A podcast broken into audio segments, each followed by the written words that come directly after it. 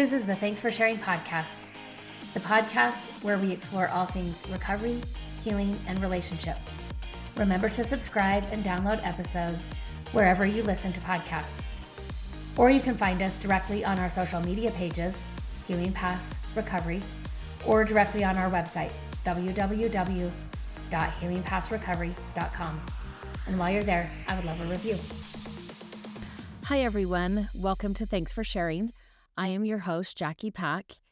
And today's podcast episode, I want to talk about triggers. It's been on my list of possible topics for a while now. And, you know, I was supposed to record this weekend another podcast episode with Ethan. And then he had something come up um, that he had to attend to. And so we're actually just going to flip and I will mm-hmm. be recording with Ethan next weekend. And instead, I'm going to do this podcast episode that I have been thinking about and have had on my list of possible topics, which is talking about triggers.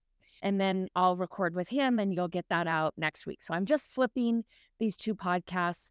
And I had a good response to listeners who were introduced to Ethan for the first time ever, really, on the podcast and are happy that he's going to be a continuing guest or a regular guest. He'll be a monthly guest on the show. And the plan is actually for us to start out, we started out talking about trauma informed therapy. And we're going to do a three or four part series talking about trauma. And so I think you'll look forward to that. And enjoy some of the content and the discussions that we have. If you have any questions or particular things you would like us to address, feel free to email me those questions. Best way to probably contact me is at my email, Jackie, J A C K I E, at JackiePack, P A C K dot com. And I'll get that there, and then we can incorporate that into the content that we are discussing. So today I wanted to talk about triggers because they happen. And I also want to talk about maybe ways that they get misused or that they're possibly misunderstood. You know, we know that triggers are biological, they're recognized as something in the medical field, that we recognize them in the psychological field. But I think often they get thrown around or they get tossed around in the general public, as is wanton to do. And they can be thrown around in a way that is not accurate and even can feel dismissive for some people. And so I want to be sure that the way that we think of or talk about triggers is more clearly understood. And maybe that information can start to leak out to the general public so that we can be better educated and talk about triggers differently. And if that's happening for you or for your spouse, you can have more of an understanding and maybe some emotional empathy for your partner when the triggers come up.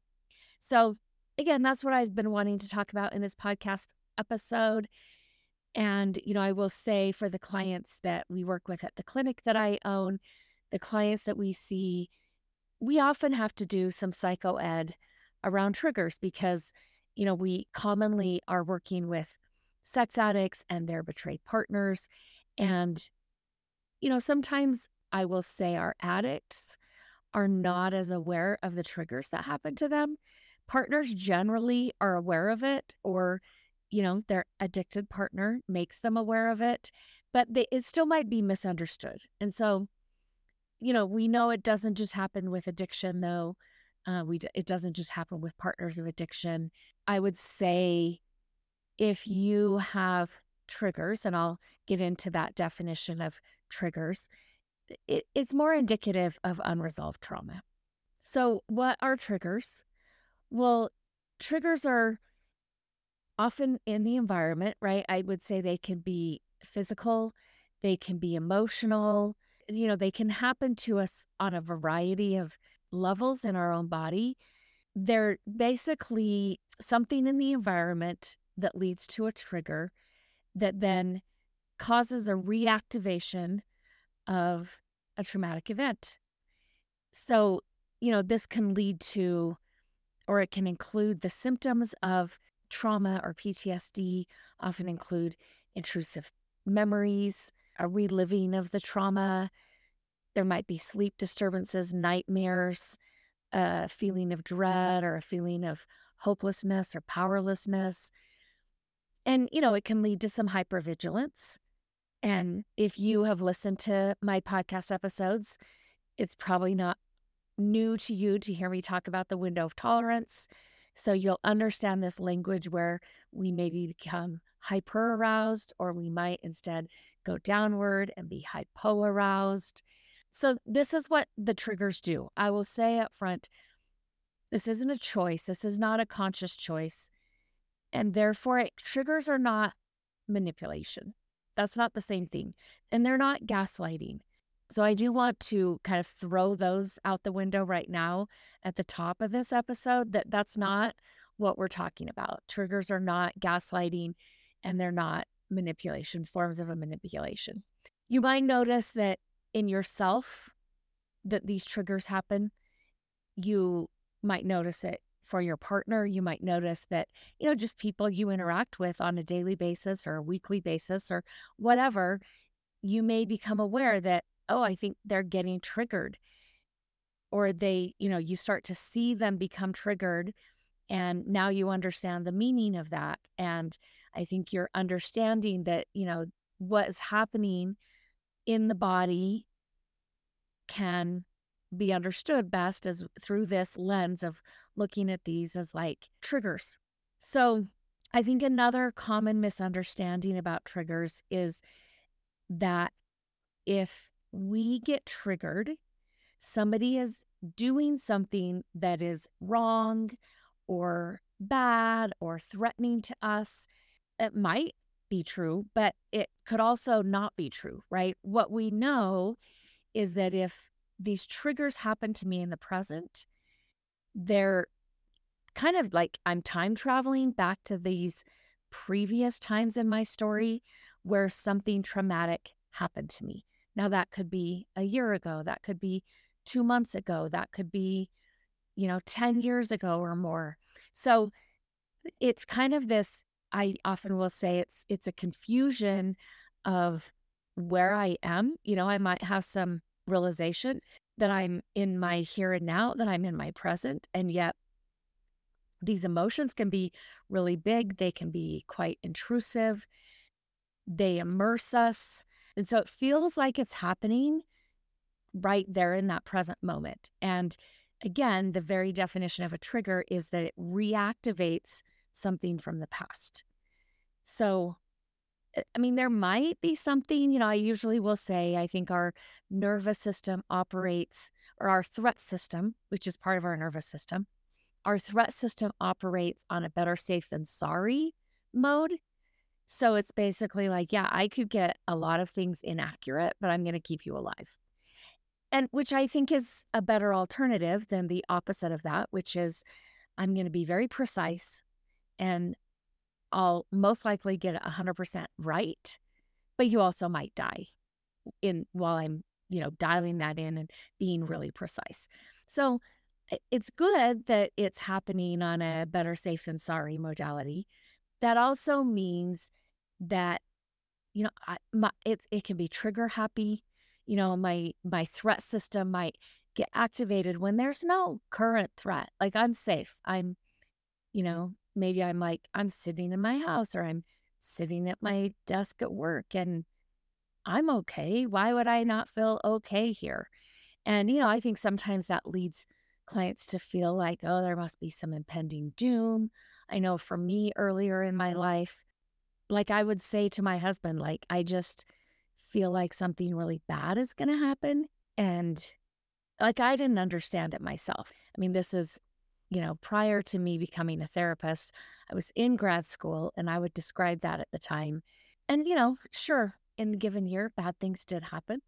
But I was aware that, like, I didn't have that feeling of impending doom as often as bad things happened, if that makes sense. So it was definitely happening, you know, more often than it, it was not. And it wasn't accurate. It just it wasn't the the when it happened when I had that sense of impending doom, it usually wasn't accurate. So I think sometimes that's helpful to understand.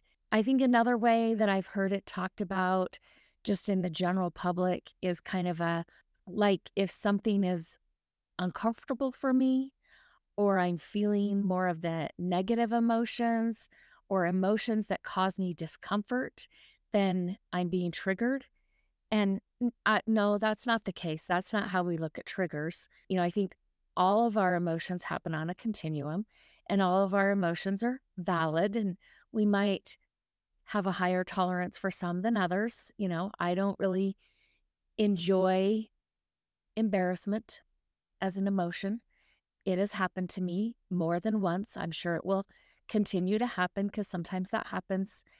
And that makes me uncomfortable. I don't like it. You know, I've mm-hmm. learned to regulate myself so I it doesn't then lead to a bunch of shame and I go into this, you know, I go over the cliff in my shame and this negative downward spiral. That doesn't happen to me, but I don't particularly enjoy that emotion nobody's at fault typically when that happens. Even me, I'm not necessarily at fault. There's nobody really to blame. I also don't really love feeling nervousness. Um, nervousness is uncomfortable for me. I don't like feeling that. Also, nobody's to blame for that. You know, I have things to do. Usually, when I'm feeling nervous, I've got some, maybe even some good things going on. Like if I'm going to be doing a presentation, right before it's time to go, to go live and present or, you know, go to the front of the room or whatever that looks like, I might, you know, maybe 15 minutes before, I might start with that, the nerves hit and I experience some nervousness. And now I have a routine in place that I typically will go through to make sure that the nervousness doesn't shut me down. If, if the nervousness persists, I know I tend to talk way too fast. I'll trip over my words. My breathing isn't great because, again, I'm nervous. You know, and so I'll, I'll practice like just grounding myself, reminding myself, I know this content. I've prepared for this. I might kind of just go over it in my mind. I'm going to intro this way then we're going to go here, then I'm going to go here. Here's what I want people to take away from this presentation. And I'm doing breathing, deeper breathing, belly breathing while I'm kind of mindfully going through the presentation, some grounding, calming, kind of getting in my zone so that then I can go ahead and I can present. Another emotion that I commonly hear is, you know, for some people, anger is pretty uncomfortable for them there might be some messaging that they got throughout their life from different systems, family system, maybe religious system, maybe that says, like, not only should you be uncomfortable with anger, but it's bad or it's wrong or it's against God, different things like that. And I, I still would say, no, it's anger is just an emotion. All of our emotions happen on a continuum it might make us uncomfortable some of the emotions especially if they've been we've been told that having and expressing or acknowledging that we feel a certain way leads to disconnection or leads to a feeling of being judged. And you know we're just kind of told something is wrong with us when we feel a certain way. And you know i i don't think that that's healthy. I don't think that that's accurate but i think people some of that false messaging around the emotions. Anger is one that often comes with some false messaging. And so, you know, I, I usually will say we should not just act out our anger because I think that doesn't usually, that's not productive, that's not helpful. But when we're acting on our anger, when we are aware that we're having anger and you know, to me, a lot of times what that means is I need to maybe address something, speak up to something. I might need to beware. I might need to realize a boundary needs to be in place here, something like that. And so then I can advocate for that or address that as I need to. And I, I think that's more acting on my anger and kind of getting curious about what my anger is prompting me to do and then being able to do that. But, you know, anger is certainly one of the misunderstood emotions, and there's several misunderstood emotions. One of the ways that we start to really, in addition to like getting into window of tolerance, and if you're newer to the podcast, I have a lot of episodes talking about emotional regulation and window of tolerance. And I'm not going to get into that specifically in this podcast. I'll reference it, but you know, you might want to search other episodes for more of that if that's a new concept. It's also available on Google, right? To just go Google window of tolerance and read about that and increase your own understanding of that. I think the other thing that, you know, we can do when when we are triggered is, you know, if we've had some emotional regulation, we've been in therapy for a while, we hopefully have developed an inner observer. And so we can notice what's happening in our body, which is typically where triggers start. They're not just starting in the brain. You know, the brain will definitely pick up what's going on in the body, and our mm. brain definitely follows what's happening in the body, but it's not simply originating in our brain. So, again, the importance of having this inner observer that's noticing what's happening in the body like I said, which is typically where things start. And so, again, let's just talk about with triggers. I mean, triggers are, yes, they are happening in our present, it's happening right now. Or, you know, it could have happened five days ago, but it's more in our current state than it is in our past state, right? Like, I mean, but it is taking us back to a past event. It's taking us back to a past unresolved trauma. And that's what actually is getting triggered. And then leads to you re experiencing the trauma, you having these intense emotional outbursts or responses, maybe being highly dysregulated, you know, feeling like you're not safe, feeling like with some of my clients, they feel a lot of shame. They're just kind of like bathing in shame. It, it depends on the past trigger, the past traumatic event. But that's what we're talking about when triggers happen. Is there something that happens in the environment that triggers this past traumatic event? And then we have the emotional responses connected to this past traumatic event. We have them in the present. So I hope I made that clear. Now, you know, I think it's important to say nobody may be doing anything intentionally to to make you feel this way. You know, they're not intentionally trying to step right in the middle of that unresolved wound because they're an asshole. They might not even be aware that you have that wound. So, mm. I do think it's helpful to have partners develop awareness of triggering events in their spouse's life. I also think it's really important for ourselves to become more aware with our emotional landscape, our life narrative, and where there's some of those landmines that we can get stuck in. And where there's just, you know, these moments in our life where there was significant trauma happening. I, I mean, I say significant, which whether we're talking about like big T trauma or little t trauma, it's still significant. Like trauma, I will often say, like, trauma happens on a continuum. But to be clear, not everybody moves through the whole width and the depth of that continuum, right? And for some people, I think there's relatively low movement on that continuum. They just haven't experienced a lot of trauma. And, you know, that's great. That's great. And some have been all over that continuum. And so I think it's important to remember that, you know, for the most part, probably nobody is intentionally trying to make you feel this way.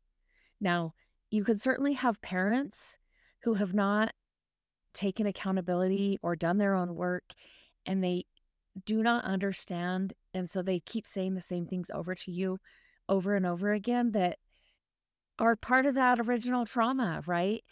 And yeah, I think you would feel that every time that they bring that up. It makes sense to me. I don't know that they're intentionally trying to hurt you or intentionally being mean, but I certainly can see how it feels that way to you. And, you know, it may not really be worth it to unpack that with them and say, like, hey, when you keep saying these things to me, here is what that brings up in my life. Like, they just may not have the understanding to know what to do with that if you said that. So they might deny it. They might be like, well, that's not what I mean at all. Why do you take it that way? You know, so they're shifting that responsibility to you instead of taking accountability themselves.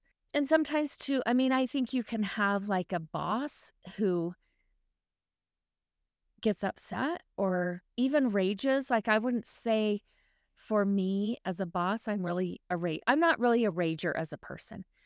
I mean, not surprisingly, I had one of my, well, both of my parents actually who would rage, and that's just not something I've continued. I don't do that. Sometimes I get upset, right? And I will hear from staff like, oh my gosh, it triggered a fight. I felt like my mom and dad were fighting, or I felt like I don't try to do that very often. But sometimes, like just being in an authority position as the boss or the owner, and if I'm upset with things and I'm expressing that, I understand that that might trigger things for my employees. Or I remember years ago, I was reading a book. I don't remember if it was an autobiography, like the person was writing it themselves about themselves, or if it was more of a biography that somebody else wrote their life story. I couldn't even tell you who it was or this particular moment. Obviously, I mean, I don't I I usually read biographies of people that I think are interesting or I look up to, I might admire and I don't know, I'll read you know biographies from time to time. Sometimes I have clients who will ask me to read a particular autobiography or biography and I'll do that. This was not a client suggested to me. This was just one that I was reading. Well, actually I was it was it was a while ago. It was shortly after becoming a therapist and I was going to a young adult no, not young adult. They were teens. They were a teen uh, boys camp. You know, they were all court ordered for substance abuse issues. This particular weekend, I think they were going to be at this camp, and I had been invited to be a guest speaker. So I was, you know, heading on up there to the camp and I had this book on tape because, you know, it's the 90s. That's how we could listen to books. And I was listening to it on my drive. And I couldn't even tell you what the behavior was. But whatever they were describing, whether it was the person or his biographer, they were talking about this particular maybe idiosyncrasy that this person did, or I think they referenced it like, let me think if I can remember the word. Uh, it's escaping me, but just like this trait about their dad. And my dad did the same behavior that they did, right? Now, the family did not feel the same about their dad's behavior that I did about my dad's behavior. You know, some some I mean, my dad could be, my, my dad was not a functional person. He was not a healthy person or a loving, caring person. He was abusive. He was violent. And then he just did these things that, you know, maybe fell into neutral, more, more neutral behaviors. They're, they in and of themselves are not right, wrong, good, bad. And I, I wasn't aware of that at the time. So I'm listening to this book and yeah, I think it even quoted something one of his kids had said and how they described it or how they would joke about it, which I mean, that right there, I would never joke with my dad about any of his behaviors because that just like we didn't have that relationship where we could joke. Like, I had very limited contact with him because that made it safer or less likely for something to explode. And so in, you know, in this book, they're talking about this behavior that their dad did.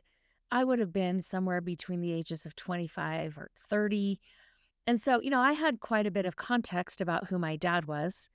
And overall, I would say I had concluded that he wasn't the greatest person. Um, he wasn't very functional.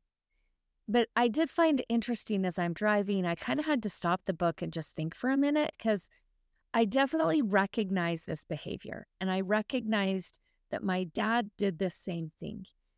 And it was just interesting to me that here's this other person that I must look up to enough that I'm sitting here listening to the book on tape about their life. And that's the word that I was looking for. They they were describing it as an endearing behavior of dads, right? And what something they just kind of smiled about or it just kind of made them laugh or grin, but it was endearing to them.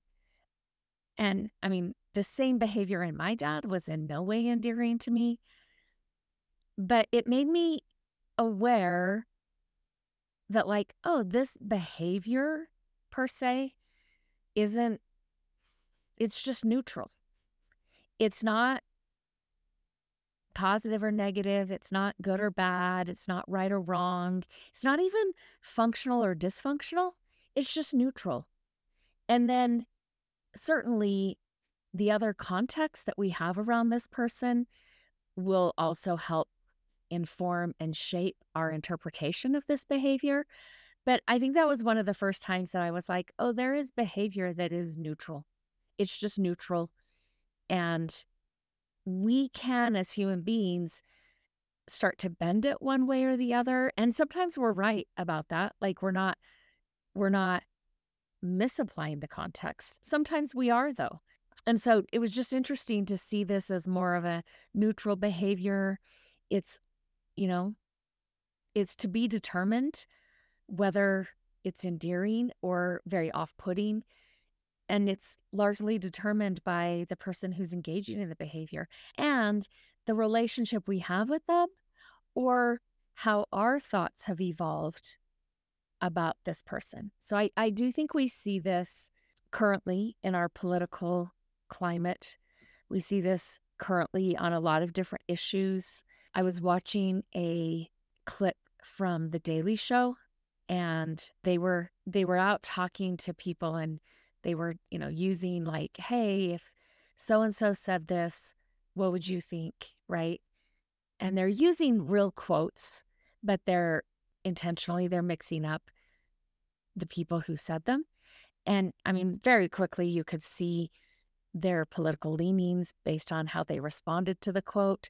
You know, so if they're left leaning, they're told that this is a left leaning person who said. If they're right leaning, they're told it's a right leaning or it's the opposite it's the left leaning candidate or left leaning representative that said it and they're like oh my gosh that's just awful or yeah that's fine and then when they're told oh wait wait you know the reporter would say oh wait wait i actually got that confused let me start over is actually this person who said it which was the correct one the second one was always the correct one and they immediately had a different stance on that issue just seeing it as maybe in the realm of their beliefs or something they were also familiar with, or that they had this influence of like, this is right and this is wrong.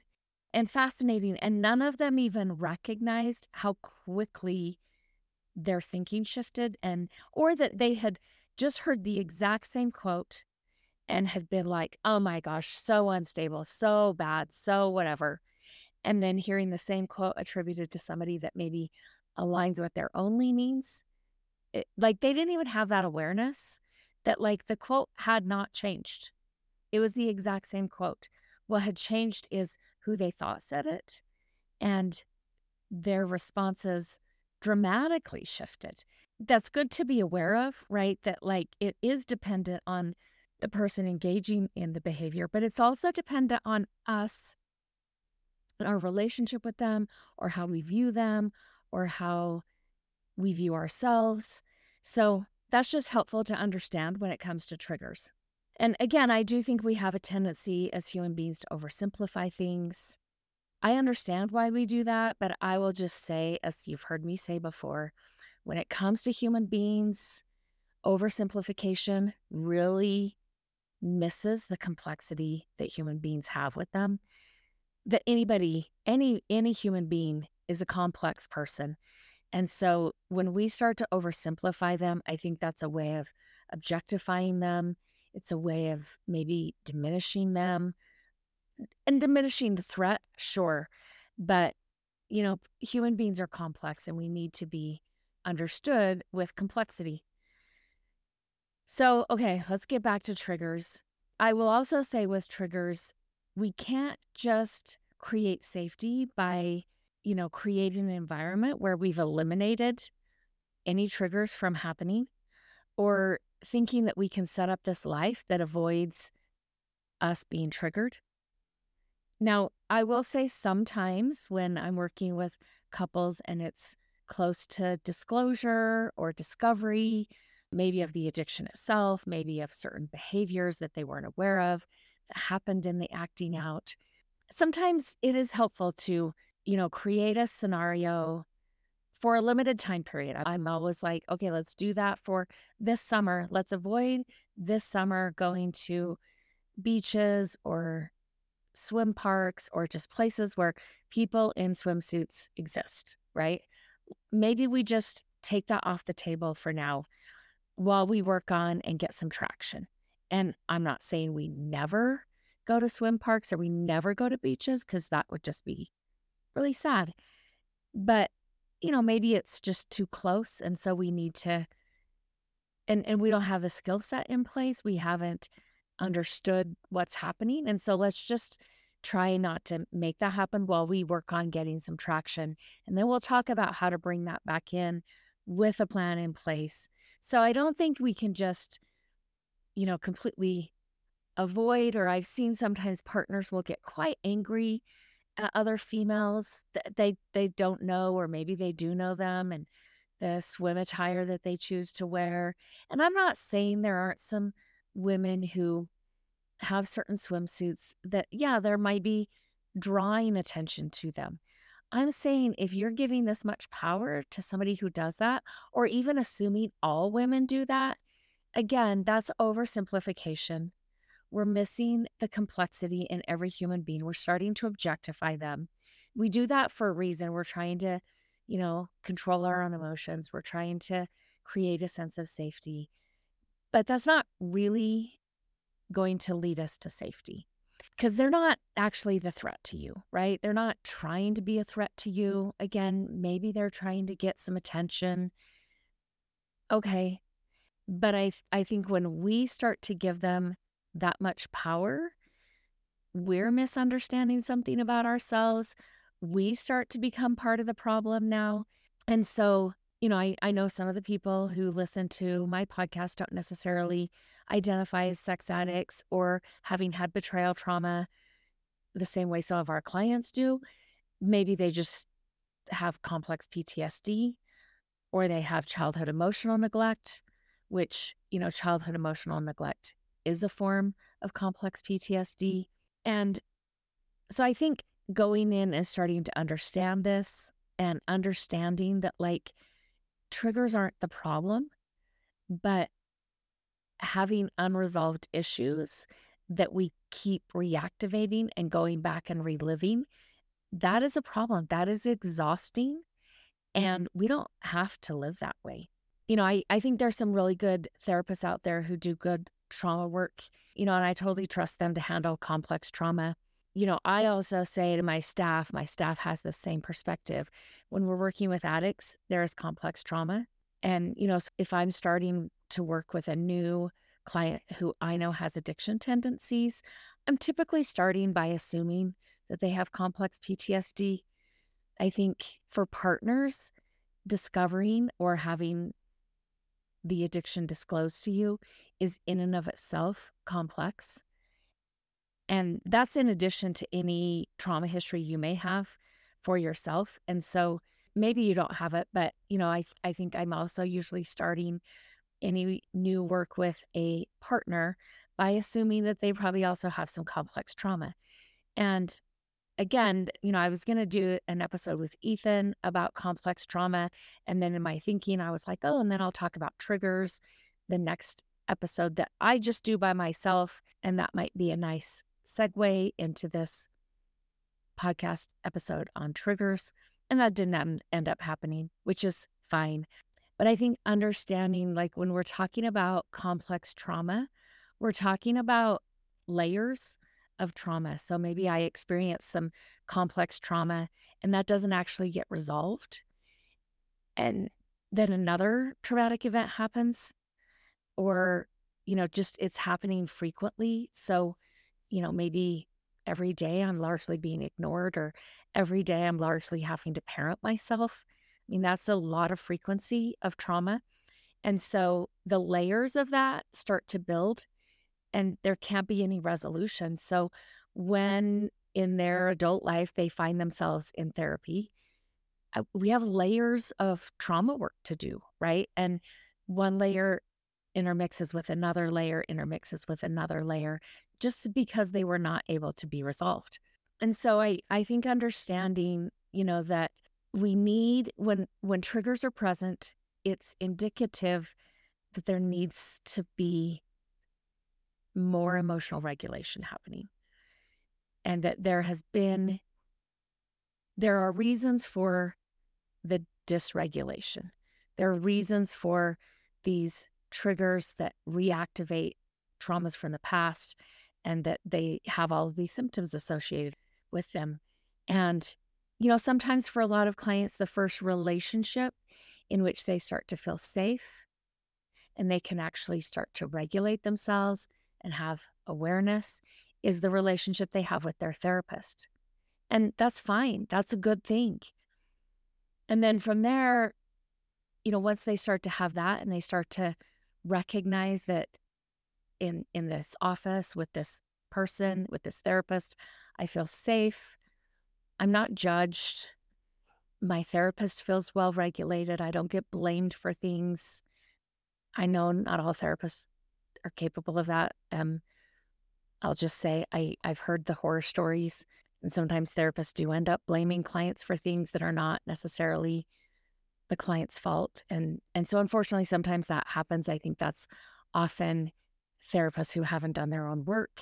But you know, they they start to ha- their nervous system starts to settle in this safe, non-judgmental caring space.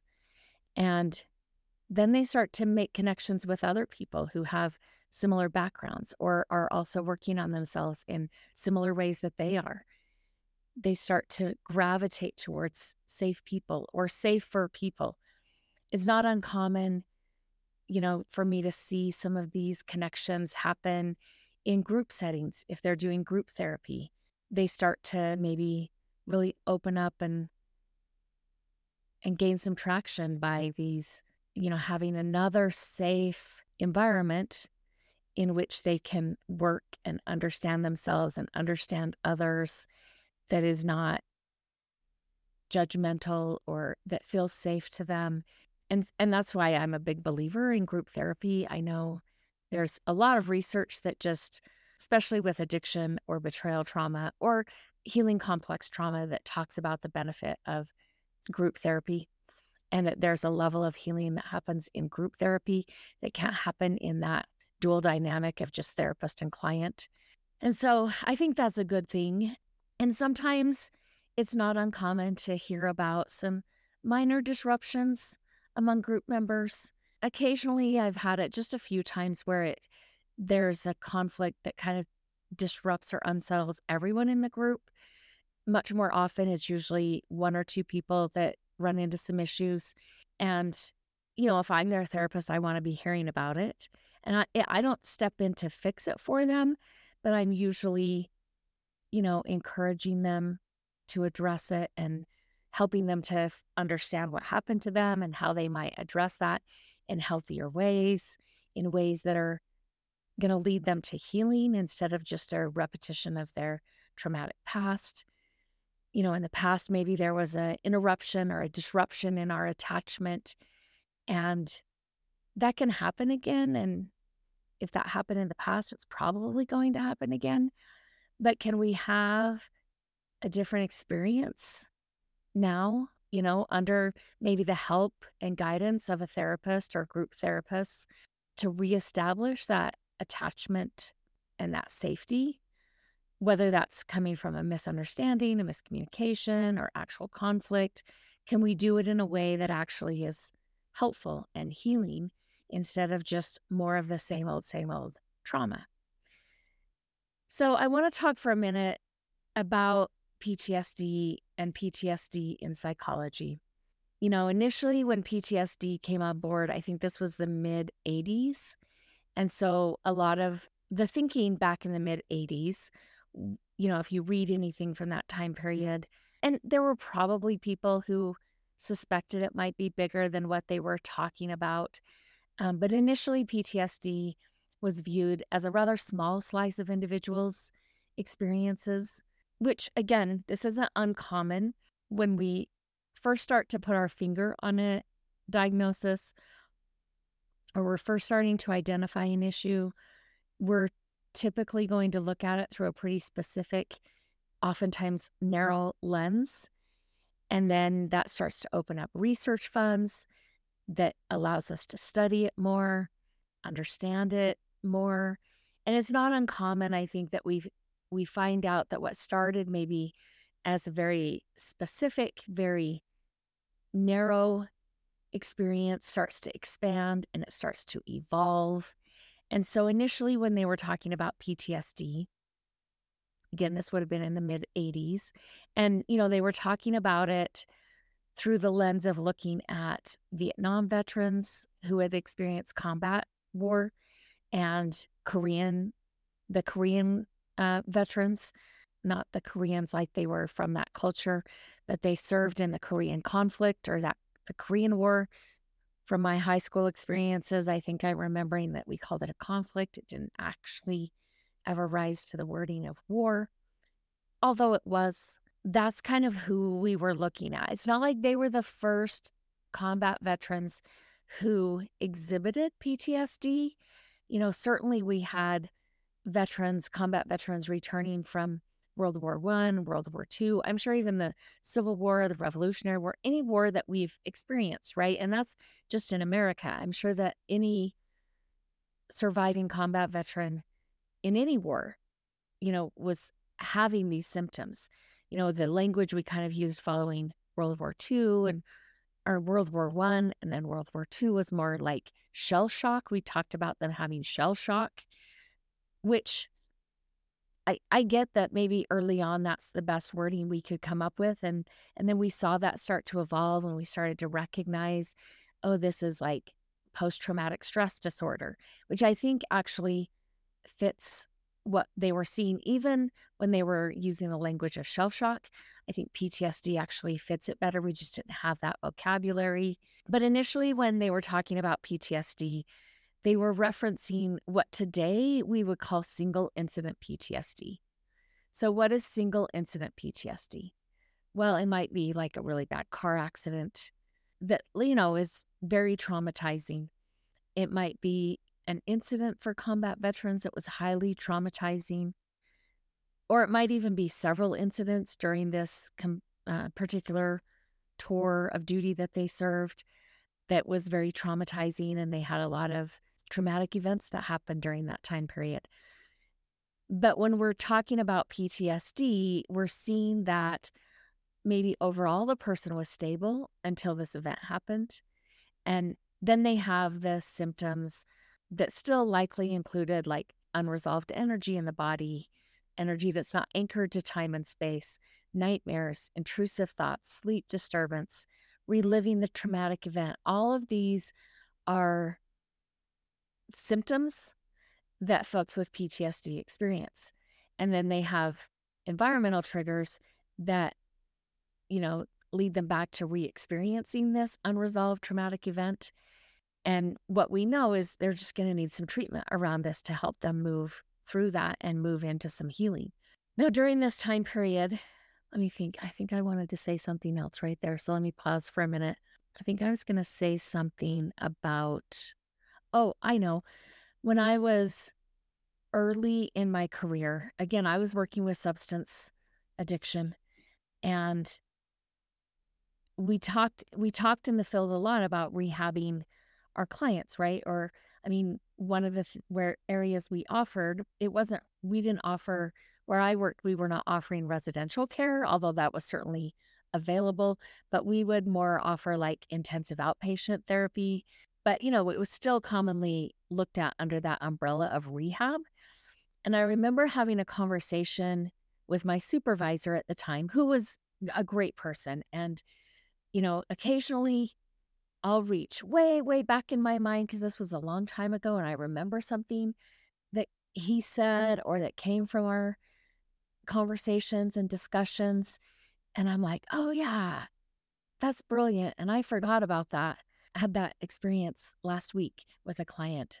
But we were talking about rehabbing, right? That they needed rehab. They need, which, you know, he was talking about like they need to get back to this place of being functional. And I remember saying to him, like, but most of our clients never had that period of time. Like they they were never actually stable. And so I feel like there needs to be a different word because like we are not rehabbing them. We are maybe having them for the very first time. Like they're not, we're not returning them to a place of functioning that they lost because of trauma. I mean, they they lost any stability way, way long ago. And we are trying to create that after the fact and moving forward. You know, and I mean, he was open to my thoughts or my Eh, questions or my misunderstandings or whatever. And he was kind of like, yeah, no, you're right. You're right. A lot of our clients we are not actually rehabbing them. We're not returning them to a place of functioning. We're trying to make them functional with what has been very dysfunctional in their life and has been highly traumatizing for them.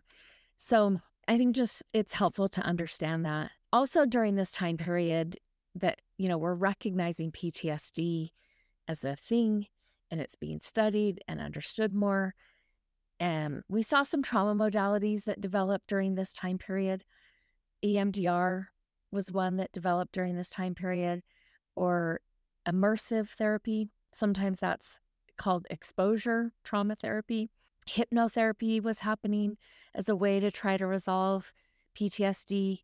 Now, I'll just add here that as far as I know, there's not a lot of solid evidence that hypnotherapy works to resolve PTSD or really other issues. I've seen some papers written about its effectiveness with like simple phobias, like maybe a fear of flying on an airplane, right? And that hypnotherapy can help with that. But if it's complex, I don't I haven't found research that says again, I haven't I haven't done an exhaustive read of the stuff out there on hypnotherapy. But that's my understanding. So I'm going to mention it, but I'm also going to say I don't think there's a lot of solid data supporting hypnotherapy as a modality. But these, you know, several modalities came about during this time period trying to address people diagnosed with PTSD. I don't know that they fully captured what we needed to or that we had the full understanding of what we needed, but that's kind of where we began.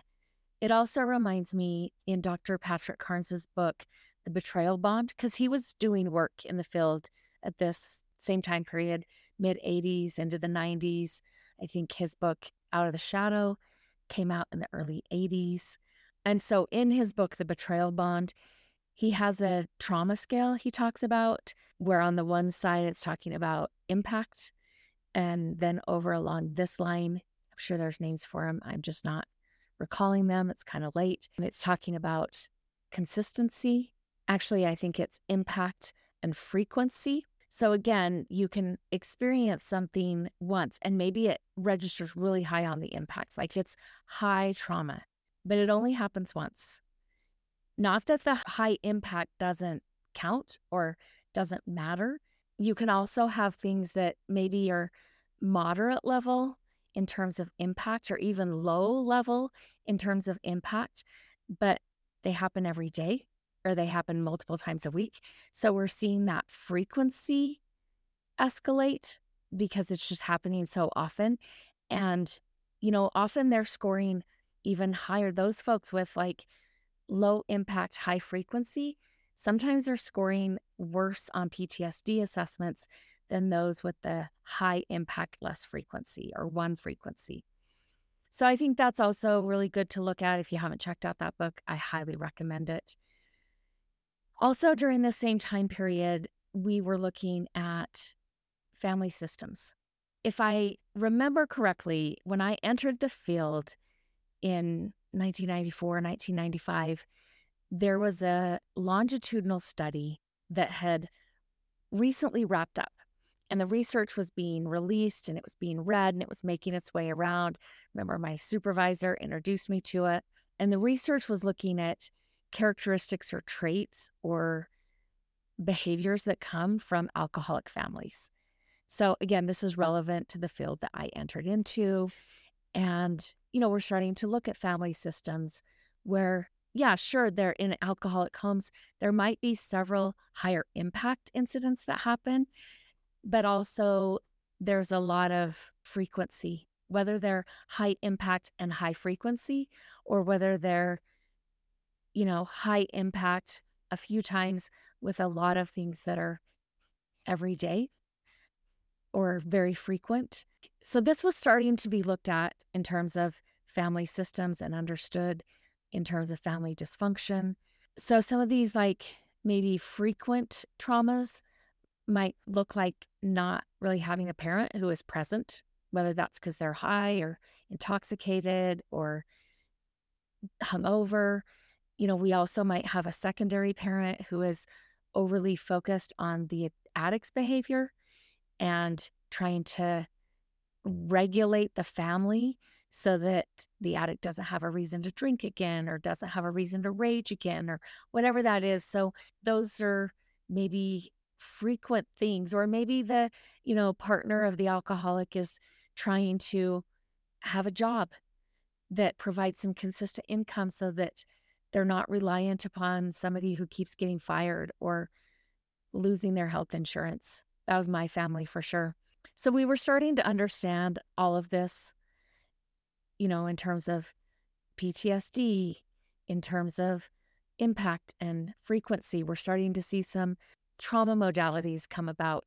Then we're starting to look at dysfunctional family system and the impacts on the different family members. And I think it's just eh, like I wasn't there at the beginning of all of this happening. I wasn't certainly old enough in the 80s to be in a professional career. But, you know, I came about in the 90s, in the mid 90s, and, or I entered the field. I didn't come about in the mid 90s, but I entered the field in the mid 90s. And it's been interesting to see the evolution and the growth in this particular area. And I think we're moving in the right direction. I, I know there's some professionals out there who disagree with me. I think there's a lot more who agree with me, or, or let me rephrase that. I agree with them because they probably have, you know, they're doing the research or they were mm-hmm. doing the research than those who disagree with this. I think some of the people who disagree with all of this or think we've taken trauma way further than it ever should have been, I just think they haven't quite done their own work yet. So, anyway, that's been interesting to see the evolution. I think it's a good thing. So, the last thing I want to say in this podcast episode, I want to talk about the healing of PTSD, healing of complex PTSD, healing our triggers, our responses to the triggers, and starting to create options when triggers happen. Because one of the things that usually coincides, especially if our trauma began in childhood is we didn't have options. Like, what are we going to go live someplace else? Are we going to have different options? Or our parents, like, we, you know, again, the, I draw on this from the 12 step literature. We were powerless over our childhoods. So I think creating a plan in which when I get triggered, I have options I've chosen those options. I know that they work. I know that they get me through the trigger, they get me through the previous traumatic event. Like, I think that in and of itself is helpful. So we're not just living with this nervous system that just gets yanked in all sorts of different directions and these triggers and these past traumatic events show up over and over and over again. And there's nothing really that we can do. I think rarely is there something we cannot do to aid in our own healing. And I think that's really great news. So, again, understanding our window of tolerance, understanding how we need to emotionally regulate can be really helpful. Now, I understand that takes a lot of practice. And so, you know, if I introduce the window of tolerance to a client or I'm introducing this concept of dysregulation and pointing out how my observations of their dysregulation are, I'm also telling them, like, I don't expect you to change this by next week. I know that this takes a lot of practice, it takes a lot of patience from yourself to let yourself practice this. You know, oftentimes when I'm working with a new client, they don't understand. They don't understand what happened to them. They don't understand their triggers. They don't understand why they happen. They usually have no understanding of the window of tolerance, which is how they came to be reaching out to a therapist in the first place. So, you know, let's say I have a new client and they tend to move through their life with a high degree of hypervigilance. And they feel like this hypervigilance is needed. It's actually what's keeping them safe. I, I typically avoid getting into power struggles with clients. I typically avoid applying my expectations, or I don't really even have expectations. I certainly don't have a timeline on when this should happen for clients because I don't know, right? I know where we need to go. I know what we need to cover. I know what it looks like when it starts gaining traction. But like I don't I don't know how much time it takes. And so that just has to go out the window. And sometimes I'm reminding them or I'm listening for them if they have expectations or they have a timeline. Usually their timeline is like it needed to happen 3 months ago. And so I'm usually saying like, "Hey, that's a lot of criticism. Let's just be gentle with ourselves. Let's trust it'll happen right when it needs to." So, you know, I might have a new client and again, they're moving through their life with a lot of hypervigilance and I will work with them. You know, there's some unresolved chronic PTSD or complex PTSD. I've heard it used both ways. And I want to say here there is some research that's been coming out that states that there's some crossover or there's some similarities in how unresolved complex PTSD in our brains and nervous system looks to ADD or ADHD. And that's not super surprising to me. You know, sometimes when I'm working with a highly hyper aroused client, they can go on tangents and they're not even aware they're doing it. I have some that will, like, when I start with them, they can't even form a coherent thought or complete a coherent sentence. They might say a word or two. Like, it's hard sometimes for me to know where that's going because a word or two does not tell me what they're trying to convey. And then they say a word or two about something totally different. And then they say a word or two about something different. And then they usually get frustrated. And whether they're feeling some shame or they just kind of collapse in on themselves, I might start to see them cry or they start to apologize. And I'm just like, it's okay. We'll get there. We'll get there you know, for me, I think it's helpful for me to just be aware this is where they are right now. And sometimes they're pretty functional outside of the therapy session, but when they come in to talk about these things, this is what shows up. And that's good information for me to know. At some point it'll be good information for my client to know, but initially I think it's it's good information for me to know. You know, sometimes I mean again, if they go on these tangents, I can sometimes guess like I wonder if talking about this or saying this, like led them here, led them here, I might see a pattern there. I don't know if I'm right. I have no way of knowing if I'm right. Or I might have a client who operates and goes through their life with just a lot of hypo arousal and they shut down a lot. Um, they dissociate a lot. And so, again, that's going to happen in my office. And, you know, I've had clients I work with where 10, 20 minutes go by and they're dissociated for a full 10, 20 minutes, or half of the session they spend in shutdown and freeze. And I might say to them, It's okay. I'm just here in this space with you. It's okay to feel whatever you're feeling. I mean, in a hard freeze, they're probably not feeling much of anything. But I'll just say, it's okay. I'm here in this space with you. Sometimes, you know, eventually we get to a place where I can, you know, reflect my observations about the hypoarousal. And I'm always doing this. I'm trying to approach it very gently, non judgmental. I usually have established enough of the relationship that I can start to address these things and they know that I'm a safe person. They know that I'm not coming in as a threat. And I might ask them, like, hey, what's the most helpful thing for me to do when you go into these dissociative states?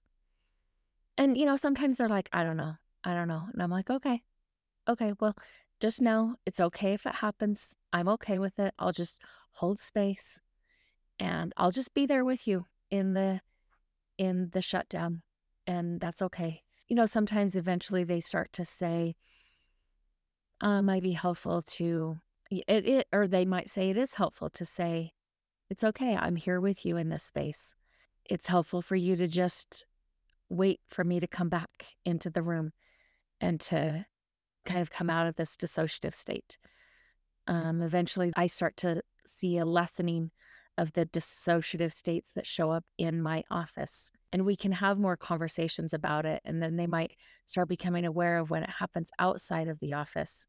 You know, and not everybody is either in hyperarousal or hypoarousal.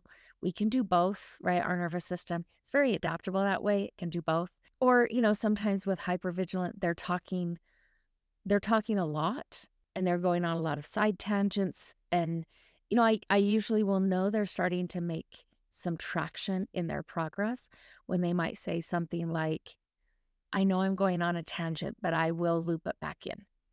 Because sometimes early on, they're not answering the question I asked. They're on a tangent and then they are on the tangent and then they might look at me and be like, I don't know why. I don't know why I told you that. I don't know where I was. And so, you know, I'm just looking for these small shifts like, I know I'm kind of going on a tangent, but it does relate and I'll loop it back to the question you asked.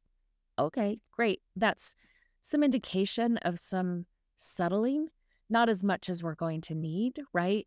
But some progress is happening and some settling in the nervous system, maybe some development of the window of tolerance is happening. The other thing I think that I've probably said this before, but I think it's helpful to just again re- repeat it that like I usually talk to clients about diagnosis and I I try to I mean I understand that diagnoses can be helpful for people in terms of understanding what's going on for them and a diagnosis should never be used in a shaming way if it's not helpful like I don't know why we would do it and yet you know I mean the mental health field has a history of doing things that weren't necessarily helpful to clients and some therapists still do that but I think, you know, when we talk about triggers, helping them understand it in a way that says, like, there's a reason these things are happening. It's not just that you're making bad choices. Uh, there's no choice happening in a trigger, right? But we can, again, develop this inner observer. We can have coping skills that we start to put in place that open up options that were not available when the original trauma happened. And so now we can start to actually make progress with the triggers. We may never eliminate fully the triggers. And I don't know that the triggers themselves are the biggest problem, right? I think the triggers are simply manifestations of a larger problem. And when we start to address that larger problem, the trigger still might happen. I, I mean, I do see from time to time clients will be like, wow, this thing happened. And it was after the fact that I was like, oh, that would have totally thrown me for days or even weeks. And I just responded like, I just did what I needed to do, right? It didn't really bother me that much. So, you know, sometimes we develop some resiliency to the trauma and we have it more resolved and anchored in a time and place. And so that can be helpful, right? That it we kind of get some um, space between us and the triggers and the reliving of the traumatic event. But also, it's I think it's important to understand that when there is sing, more single incident PTSD, it doesn't mean that that's not severe or that you would have less symptoms. You'll still have, you know, nightmares, intrusive thoughts, reliving of the experience, not being anchored to time and place. All of those things will happen with PTSD and they happen with complex PTSD. But if we have more stability and then a traumatic event happens, healing the PTSD can be a quicker process. There's not a quick fix to healing the PTSD. I wouldn't say it's quick, but we might be talking about a year or two as opposed to, you know, three to 10 years for complex PTSD. It just, more of PTSD, it doesn't have the multi layers to mm-hmm. it that complex PTSD has. And I think it's important to know those things, you know, with with clients, I usually want to make them aware. Like I wouldn't even say I always do it. I never always do anything. With some clients, I might say in a first session, like, you know, you're, it sounds like you fit the diagnostic criteria for several of the categories of complex PTSD. Again, we can keep talking about that. I'm not giving you that diagnosis right now because it's a first session. And usually in that moment, I've kind of I have a sense of their nervous system and I'm checking in with my nervous system because my nervous system is what gives me a sense of their nervous system. And I'm kind of passing it by my nervous system. Like, how would this feel in their body if I said this? And if I think it might be helpful or kind of a relief to them to hear that there's an explanation, I might offer it. Again, this is a high level. I'm not going to unpack the details of it because they don't know me and I don't know mm. them. And so we've got to build that trust. And sometimes I don't say it until we're a year down the road. And then I kind of mention this like, hey, I, I noticed this early on. I definitely think it's worth having a couple of sessions talking about it now. And I'll usually, you know, tell them why I didn't bring it up before or why I'm bringing it up now you know, they might have some questions around that. I'm okay with that. And I've also had situations where, you know, I've worked with even family systems where, let's say it's a fairly healthy, functioning family system, and something happened to the entire system that impacted them, right? Not anybody doing anything wrong within the family system, but just a traumatic event happened and it impacted the family members across the board.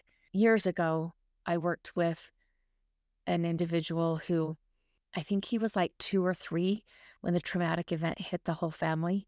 And they had like a, I think he was the second to youngest, and they had a baby that passed away unexpectedly at home. And that impacted the whole family system, right? Of course it did.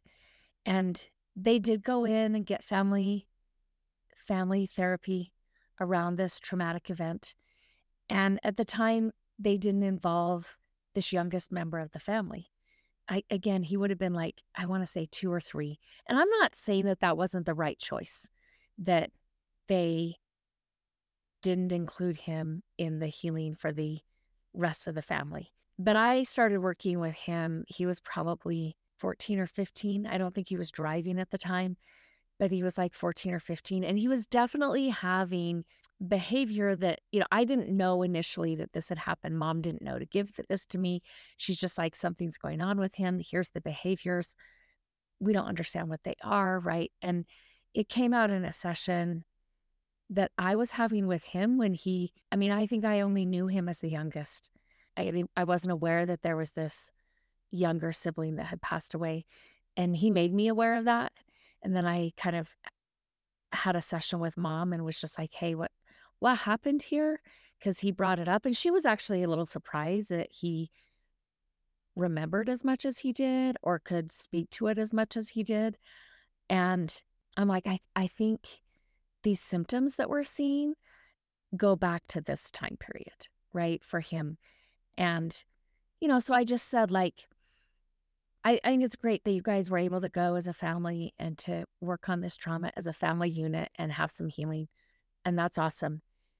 And we're going to have to do it again for this youngest family member because they didn't get to be part of that communal grieving and that communal healing.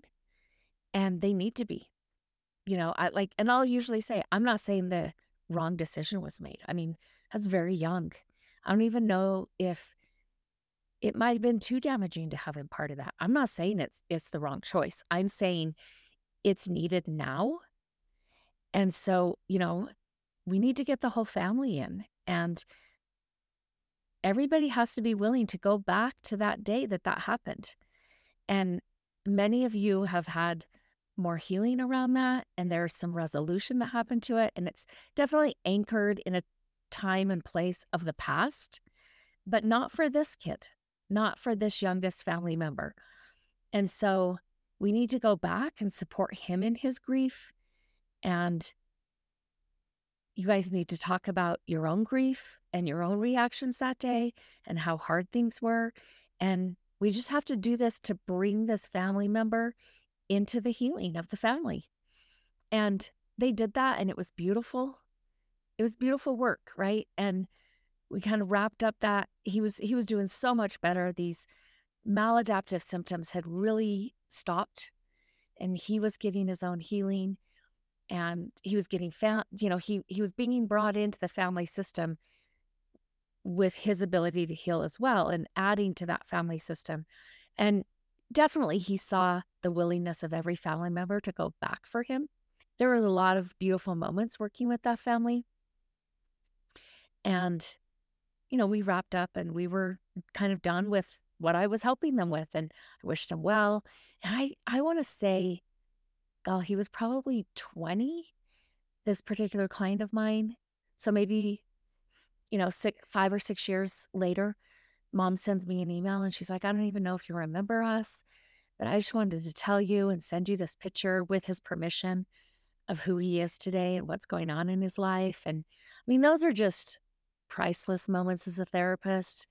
And I'm, you know, like, of course, I remember you guys. I'm so happy to hear he's doing so well and he's functioning in his life and he has a good life. I'm so happy to hear he has a good life. And I've had that a couple of times where I have to kind of talk about, like, you know, one of the family members was left off from the family healing that happened. And we have to go back for them. And we can't we can't lose sight of them in this. And and again, I'm not saying it should have looked different from the get-go. Maybe not. I like I totally think sometimes what needs to be discussed maybe isn't appropriate for 2 or 3 year old ears or 4 and 5 year old ears and we might be overloading their system to bring them in as part of that process. But there will come a time in which they need to be brought in, they need to be looped in. And in order to do that, everyone has to go back to that day or to that time period. And we have to reconnect with those emotions. And yeah, there might be tears shed and emotional memories come up. And that's okay. That's okay. Um, and usually I'm like reminding them, here's why we're doing this. And so I think healing can happen from PTSD and healing can happen from complex PTSD. Again, there might be different time periods involved, whether it's more single incident or complex PTSD. And I do think you should be informed as a client at some time period, I can't say when that is, that there is PTSD or complex PTSD. I think that our relationship with our spouse, you know, if we have trauma in our family of origin, that's probably going to surface in our relationship with our spouse.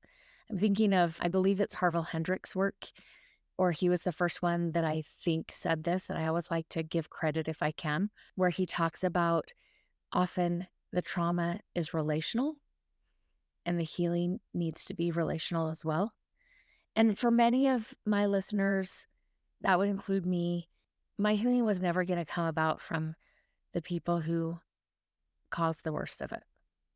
That just, that wasn't going to happen. But there's still options for healing. And I think that's really great. Sometimes, though, our spouse doesn't know how to do that. And sometimes our spouse has perpetrated a continuation of that, you know, uh, probably unintentionally.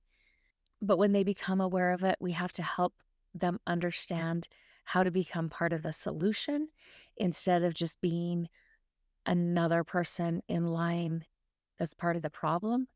And, you know, when I talk to a lot of my clients about that, they want to be part of the solution. They just didn't know how to be. They maybe had a sense that they were part of the problem. And they may have thought, like, that's why I kept it secret, which that's not actually helpful, right? And so, but they don't know, they don't know how to do it in the right way because their own attachment issues, because of their own trauma. And so we're having to learn this in therapy under the guidance of therapists and understanding that, you know, the goal is always to heal from the unresolved trauma. When we do that, I again I don't think we eliminate the triggers, but we see a significant decrease in the amount of triggers that happen and we can figure out the pathway through the trigger to the other side where I'm talking about it and I'm able to express what I need to. My partner's able to show up in that space and validate. And I'll just say this, you know, sometimes when when a person is triggered, there's no right or wrong like here's the script to give them because again, when they're triggered and that threat system is active, I don't know what they're going to need, right? And so with time maybe they can start to express that, you know, and sometimes it comes out kind of harsh Again, anytime we're communicating in the threat system, it's going to come with an edge because we're in our threat system. So they may be like, get away from me. What are you doing? You know, we might be like, hey, do you want a hug? And they're like, no, get away from me. Just, yes, it has an edge. The threat system always comes with an edge. For some people, they're just nonverbal in their trigger. And again, just being able to say, hey, I'm here for you. I can give you space. I can keep checking in on you.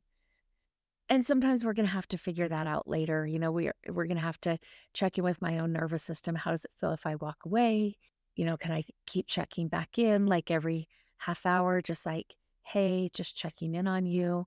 If they don't respond, you know, we might be like, "You can just nod if you want food or a drink of water. I'm happy to get that." When you're ready to talk, I want to be there for you. You know, again, this is where we're showing up with that attachment language. But every time we're kind of having to feel our way through that. And that's normal. They're not trying to manipulate us or gaslight us. So I hope that's helpful talking about triggers. I hope you learn some things. I hope you're understanding triggers in a more effective and helpful way, both for yourself and your relationship understanding that our response to triggers is not a choice, but we do have to work towards having a plan where we have options available to us. We have to start to understand our triggers and then, you know, again, fill ourselves in on that backstory that leads to those emotional triggers or those emotional responses, as well as filling in our partner on mm-hmm. that. And you might do that with the help of a therapist. And then at the end of this episode, I want to remind you that not I'm not reminding you yet that your story matters. I'll get there. I'm reminding you that I started a Patreon channel this year. And I'm going to be having bonus content monthly. And so if you want to become a member, head over to the Patreon app. You can look for thanks for sharing with no spaces. You should pull mm. up something that's recognizable, similar colors to the thumbnail in this podcast and you can become a member. And if you're not able to do that at this time, I understand that. I'll still be putting stuff out on the regular channels in which you access podcasts. There will still be good content put out on those channels. If you can't financially afford right now to become a member, I understand that. So I just wanted to remind you that that is an option. If mm. you are interested in bonus material, some bonus content, some bonus episodes, feel free to head over to the Patreon app. And now I want to remind you that your story matters. Remember, there's something meaningful in every chapter. Don't wait to share your story until it's finished. Until next time, Jackie. The Legal Stuff. This podcast is solely for the purpose of information and education and does not constitute therapy, nor should it replace competent professional help. Prayer of the Perfectionist. Nobody has time for perfection. We are pursuing progress. Help me to remember the only step I need to focus on is the next right step for me. Help me to remember that life is a journey. Help me be able to separate all that I am learning from all that I have to do. Help me to remember that I am not alone. I can ask for help. Help me to strive for frequent awakenings, not mastering. I am enough. Amen.